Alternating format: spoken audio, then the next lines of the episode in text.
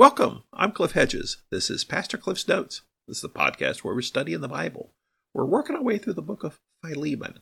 Today is episode 577, looking at Philemon verses 21 and 22. Let's read our passage.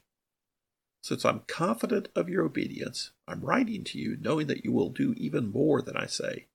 Meanwhile, also prepare a guest room for me, since I hope that through your prayers I will be restored to you.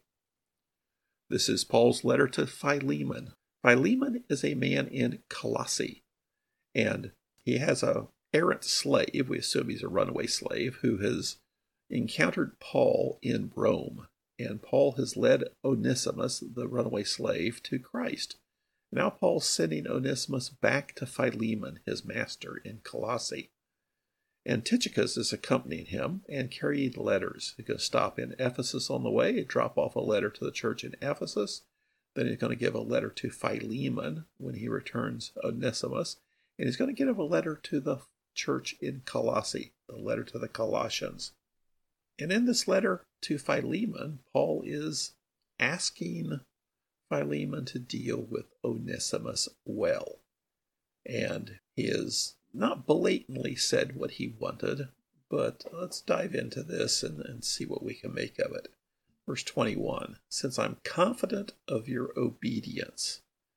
Well, Paul did not give him a command to obey. In fact, Paul said back in verse 8, Though I have great boldness in Christ to command you to do what is right, and he really hadn't even defined what is right.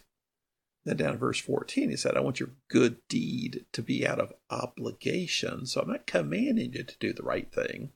And I want you to do the right thing not out of obligation.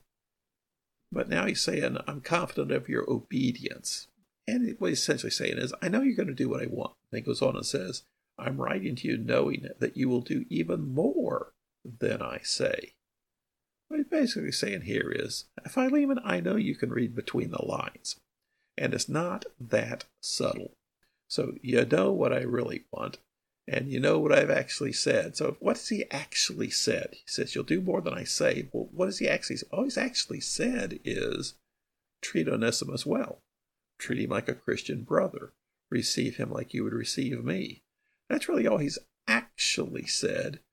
But the between the lines stuff is a much more uh, intriguing, where he's essentially saying, Onesimus has been really useful to me here in Rome. And he was useless to you, but now he's been useful to me. He's useful to you again. And I really think it'd be good for me to get some use out of all this. So he's basically uh, saying to Philemon, I really want you to send Onesimus back to help me. He doesn't say to grant freedom to Onesimus, but that's kind of the implication. He says treat him more than just a slave, treat him as a brother.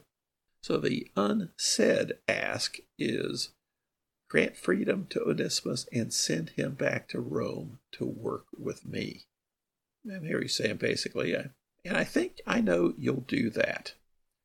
So he seems to have confidence that that's what Philemon's going to do. Now, is it because that's just the kind of guy that Philemon is? Or is it because Paul's been so blatant in his asking, there's no real way that Philemon could say no? We don't know because we don't know Philemon and we don't know the circumstances. All we have is this letter, 25 verses. Then, verse 22, he says, Meanwhile, also prepare a guest room for me, since I hope that through your prayers I will be restored to you. Now, some say, oh, this is adding extra pressure on Philemon. Paul's basically saying, hey, I'm planning on showing up over there in Colossae. And that's a kind of an unstated way of putting extra pressure on Philemon, saying, and boy, are you going to look silly if you haven't done what I've asked. I don't think that's it. I, I think he really truly intends to, to visit, and he anticipates Philemon doing what he's requested because, at least based on what Paul says, Philemon is a very charitable, giving, generous guy and loves the Lord and is very faithful. And so, if he could do this to help out Paul, then he would certainly do this. Now, this prepare a guest room for me has created a lot of debate through the years. Among some people, there's a theory that Paul is not in Rome writing this, he's in Ephesus. And when he talks about being a prisoner for Christ, he could just be speaking figuratively versus actually being a for real prisoner. So others say he actually is in prison, but in Ephesus. In Acts 19, we have this uproar in Ephesus where there's the riot and the, the people uh, are in, in opposition to Paul. And some say out of that he ends up in jail for a period of time in Ephesus. There's nothing in the book of Acts to support that. But some of the arguments are this is one of them. That why would Paul be saying, prepare a room for me from a thousand miles away? It's not like he's going to jump on an airplane and fly and be in Colossae in a few hours. It's, it's a thousand miles, where Ephesus is only a hundred miles. Uh, the other, if uh, Onesimus is really a runaway slave, why would he run away a thousand miles to Rome? Why not just run away a hundred miles to Ephesus? Ephesus is a big city, easy to get lost in, versus having to go all the way to Rome. Well, there's there's nothing really to support this. It's just theory. And others look to some of the other writings, where we just finished Romans, and in Romans, Paul says I want to go to Rome, then go to Spain. So what happened to Spain? Does he not want to go to Spain anymore? Why does he want to come back to Colossae?